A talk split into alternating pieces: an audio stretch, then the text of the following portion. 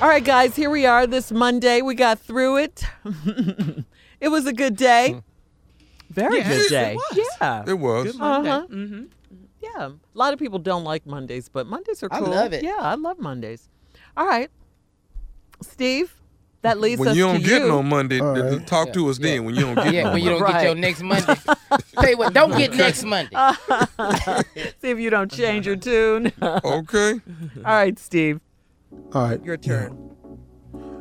Um, today I'm gonna touch on something I touched on a little bit earlier, but I wanted to kind of uh, stretch this point out to you a little bit because it's a combination of things. What we were talking about with Kanye, and uh, I was watching Joel Osteen on TV, and so two things kind of stood out for me because. Um, Joel Osteen was telling people, man, not to allow people to get you on a negative downturn. You know, you got to be conscious nowadays, especially with social media and the internet and all this. It's just such a hateful place at times that it can get you can get caught up in it. And if you're not careful, if you're not a prayerful person, if you're not a person who tries to stay on the positive, you can be easily easily be led down the path and join forces with the powers that be and the principalities of evil that just want to spread evil and uh, and discontent and and just dissension amongst people by participating in it. And uh, I, I find it all too easy nowadays to find something to gripe about, to find something to dislike about something somebody else is doing. And instead of doing the right thing, you know, pulling a person to the side, maybe pull a coat to what they're doing or give them some encouragement. No, sometimes, man, we have a tendency to get on the bandwagon and let's discuss it and what's wrong with them and why you think they doing this and why you think they doing that. But you end up going down that path, and it's a hard path to get off of because once you open up your mind to negativity, once you allow that evil one to permeate your thought process, oh, he'll he'll he'll he'll reside there. He'll he'll take camp. He'll set up shop in you, man. And if you ain't got God in your life, man, and you're not being a prayerful person, you know, talking to God every day, just just you know, to have a relationship with him because God can keep you on the positive path. I had a t-shirt that I had with the foundation once that I was selling. I still wear it all the time. People ask me about it. The t-shirt said, "Faith don't make it easy. Faith doesn't make it easy. Faith makes it possible." Faith doesn't make it easy. Faith makes it possible. And you know, when you have a relationship with God, it just makes the things that are difficult in life, uh, the things that you run across that's troubling in life, it just gives you a companion and a guide to help you through it.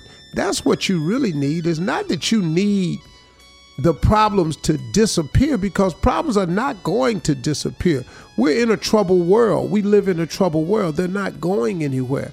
So why waste your time and energy wishing that problems would disappear when what you really need is the strength, the wisdom, the courage, the understanding, and the peace of mind to deal with the problems.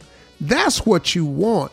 You know, there are people that you have in your life that know how to just handle missteps, that just seem like, man, they just handle bad news better than most people. You run into people, man, where you just can't get them down. You know, you got people that, you know, I try to be that way. I really, really do. You know, I'm human, but I try to be that way. I want to be a person, man, that that that God's light can can work with because I try to give him some space in my life. I try to make room for God. Just give him give him some space to work in your life. Don't be so I I me me.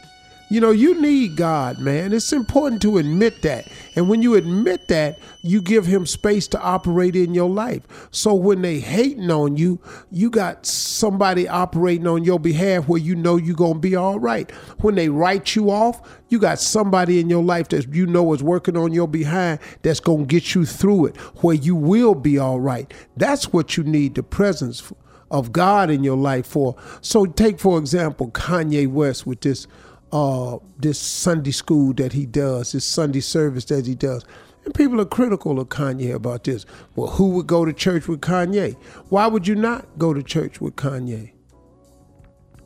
Why would you not? Why would you not go and see a service that Kanye's having? You going to see a service that your pastor having.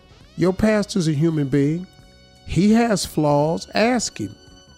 Most preachers that's real preachers, they will tell you in a heartbeat that they got flaws, that they make mistakes.